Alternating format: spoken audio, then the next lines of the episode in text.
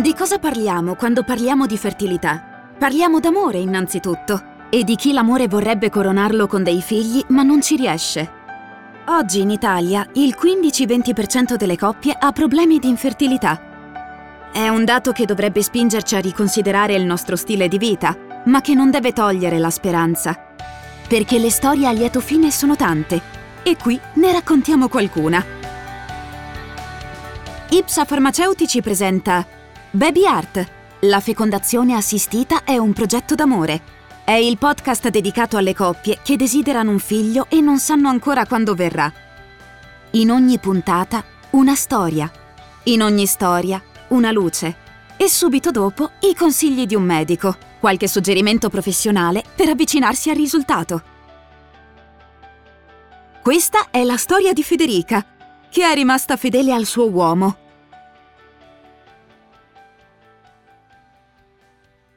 Quant'è che aspettavo?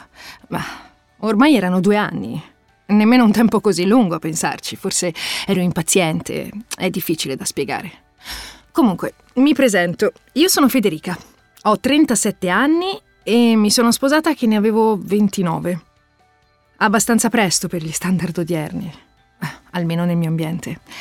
Faccio l'account in un'agenzia di pubblicità Vabbè, per dirla veloce, gli account sono quelli che fanno da tramite tra cliente e agenzia.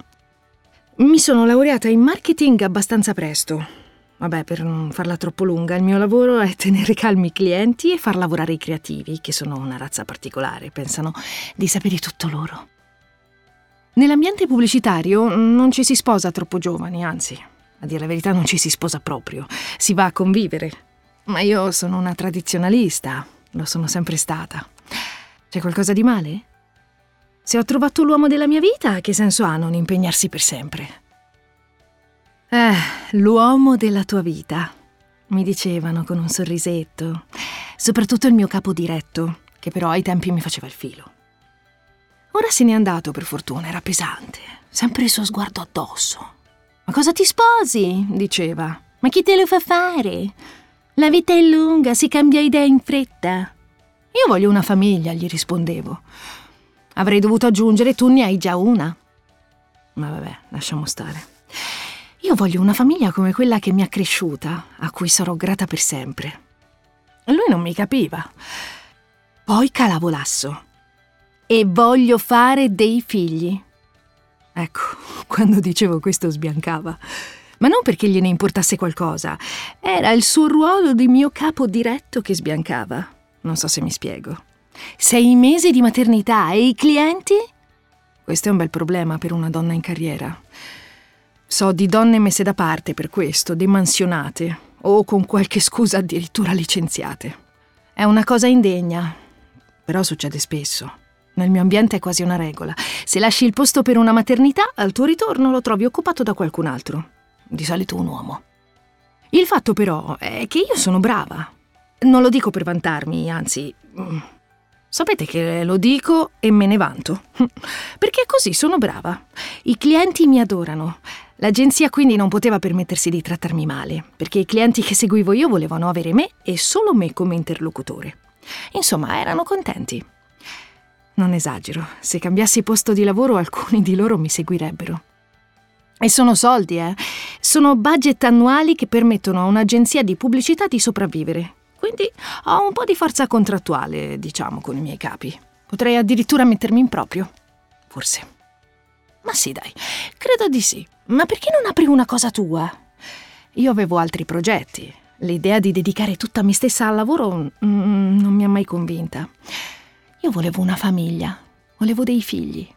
Ho voluto un bel matrimonio in chiesa, con papà che mi portava all'altare. Non tornerei indietro per nulla al mondo.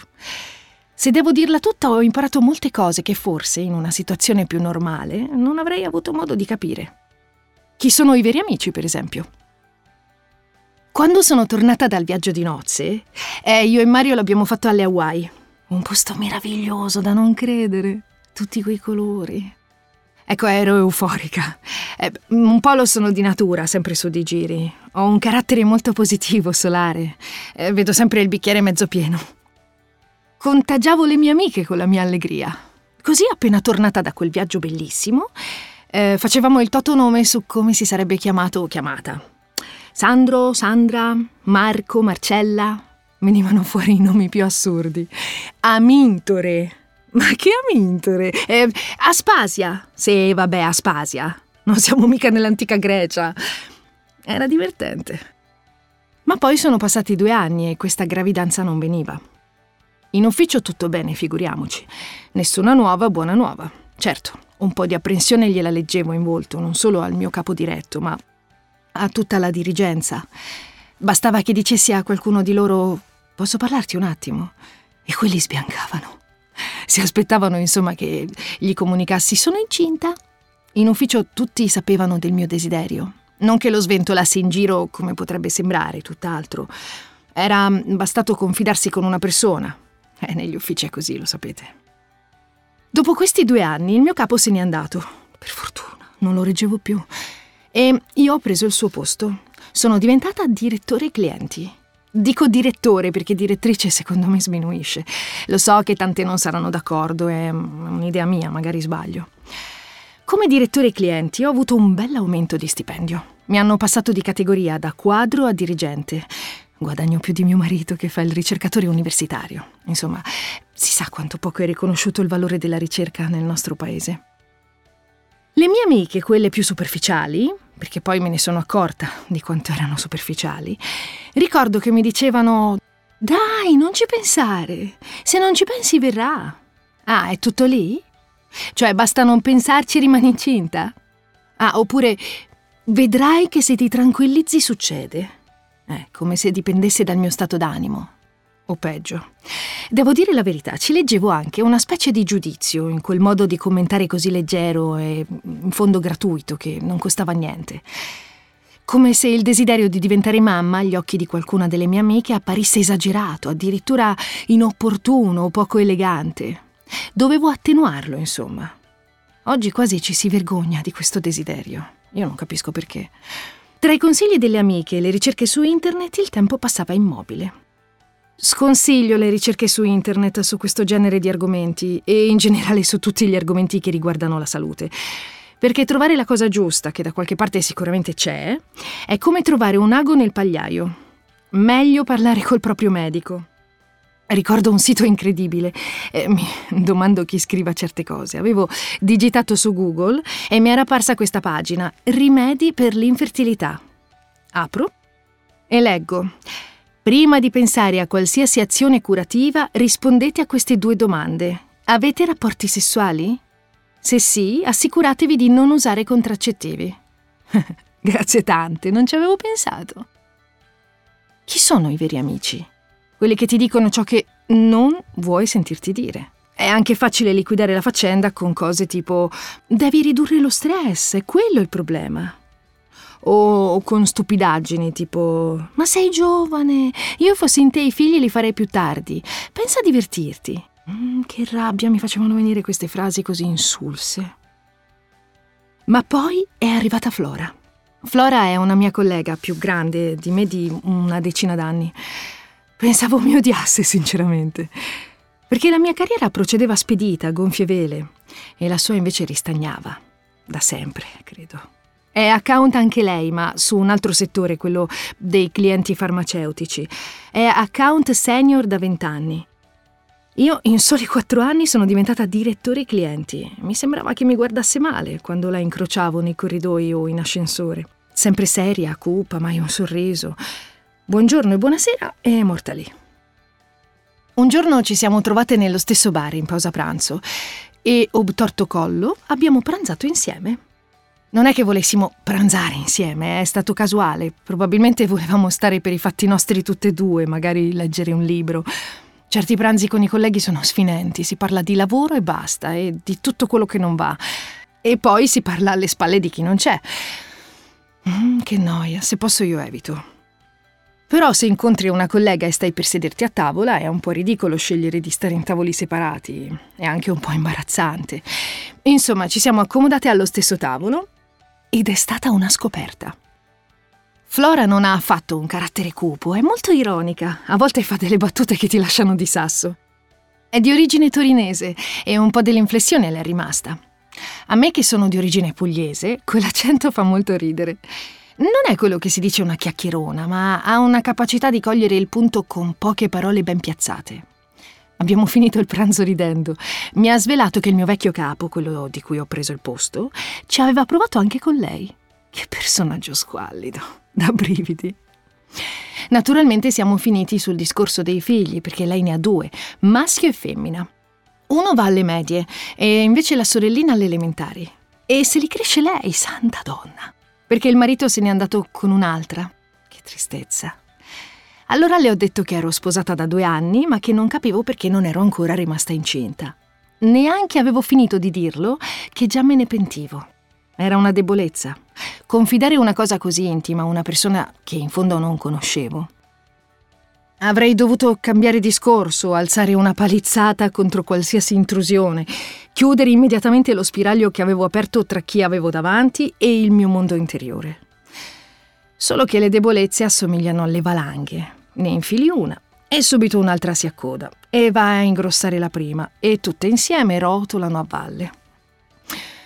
E mi è scesa una lacrima, e poi un'altra, e poi ho iniziato a singhiozzare stupidamente e a chiedere scusa e a soffiarmi il naso.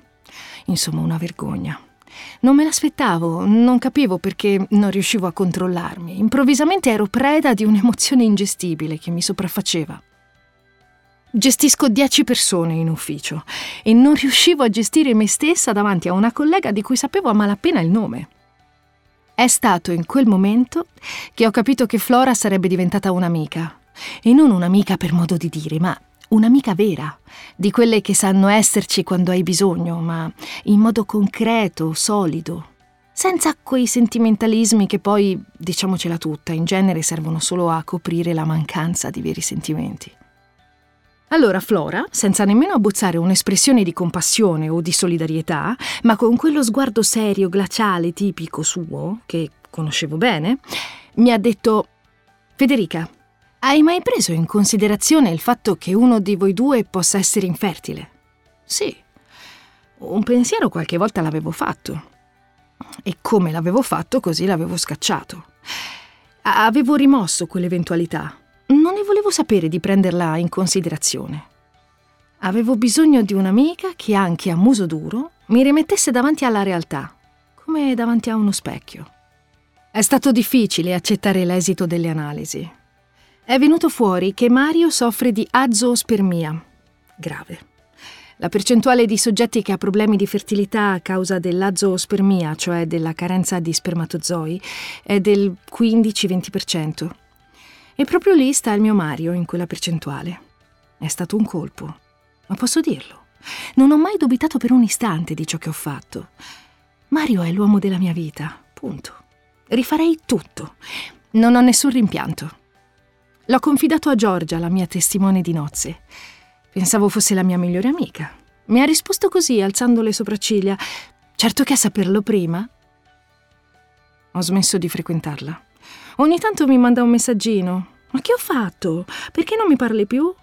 Se non ci arrivi da sola, Giorgia. Flora invece mi ha messo in contatto con un andrologo molto bravo. Lavorando nel farmaceutico, Flora ha molte conoscenze. Non è stato facile accettare il fatto che se volevamo diventare genitori non c'era altra via che la PMA, la procreazione medicalmente assistita. Pensi sempre che certe cose non possano capitare a te.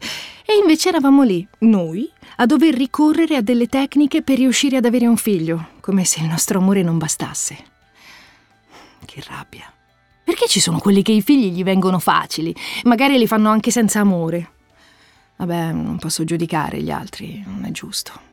Ognuno ha la sua storia, la sua felicità e i suoi dolori. Ognuno fa la sua strada più o meno difficile. Nessuno può permettersi di sparare giudizi. Chiedo scusa. Con Mario siamo andati al reparto verso il quale ci aveva diretti l'andrologo. In un primo momento l'impatto è stato devastante. Il nome non aiuta, diciamolo. Reparto infertilità e sterilità di coppia. Mamma mia. Ti senti strano, come se avessi una malattia orribile o avessi fatto qualcosa per cui non meriti di appartenere al genere umano. Vi sembra che stia esagerando, lo so. Queste mie parole, questi sentimenti così forti, opprimenti. ma ci sono stati. E ricordare li rievoca, ti riporta lì. I sentimenti non hanno tempo, spaccano il tempo. Eh, ci rivelano forse che il tempo non esiste. Perché quando ricordi, provi le stesse emozioni. Oggi però c'è qualcosa in più, perché io e Mario il percorso lo abbiamo fatto fino in fondo. C'è Elena. È una bambina intelligentissima. Ha già imparato a leggere, anche se a scuola ci andrà solo l'anno prossimo.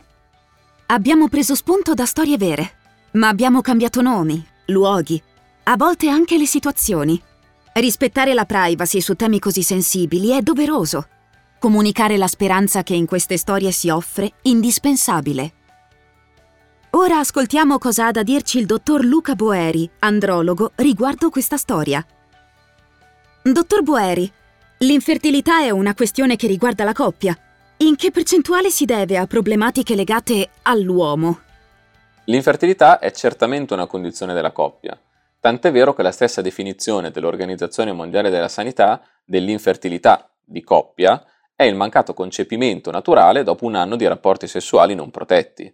Per cui si deve sempre parlare di coppia in questi casi e mai di una colpa o di una componente maschile o femminile. Per quanto riguarda i numeri, noi cosa sappiamo? Che il 15% delle coppie al mondo hanno difficoltà ad avere bambini, che è un numero importante, vuol dire circa una coppia su sei. E in queste coppie noi sappiamo che un fattore maschile si trova in circa la metà dei casi. Per cui è di fondamentale importanza che tutti gli uomini afferenti a coppie infertili vengano visti da uno specialista che si occupa di medicina della riproduzione, da un andrologo, così come tutte le donne devono essere seguite da un ginecologo che si occupi di fertilità. In questi casi quali sono i percorsi indicati per queste coppie? Allora, è fondamentale che la donna venga valutata da un ginecologo con una specificità di medicina della riproduzione L'uomo al pari deve essere valutato da un andrologo che si occupi di coppie infertili. È importante che entrambi i partner vengano valutati contemporaneamente durante il percorso diagnostico dell'infertilità. Così come la donna viene sottoposta a esami ormonali, ecografie, anche l'uomo deve essere studiato in modo approfondito. Gli esami necessari in una fase iniziale sono pochi e sono anche banali. La visita andrologica è fondamentale perché deve andare a individuare tutti quei fattori di rischio per una subfertilità. Poi abbiamo uno spermiogramma, ossia la valutazione della qualità degli spermatozoi, poi una serie di esami del sangue come esami ormonali e l'ecografia dei testicoli che è molto importante. Dopo esami di primo livello poi si possono fare anche degli esami di secondo livello, che vengono richiesti a seconda dell'esito dei primi esami. È chiaro che l'obiettivo principale di ogni andrologo è quello di raggiungere una gravidanza spontanea, andando ad agire su tutti quei fattori negativi per la fertilità, migliorando quindi la capacità riproduttiva delle coppie.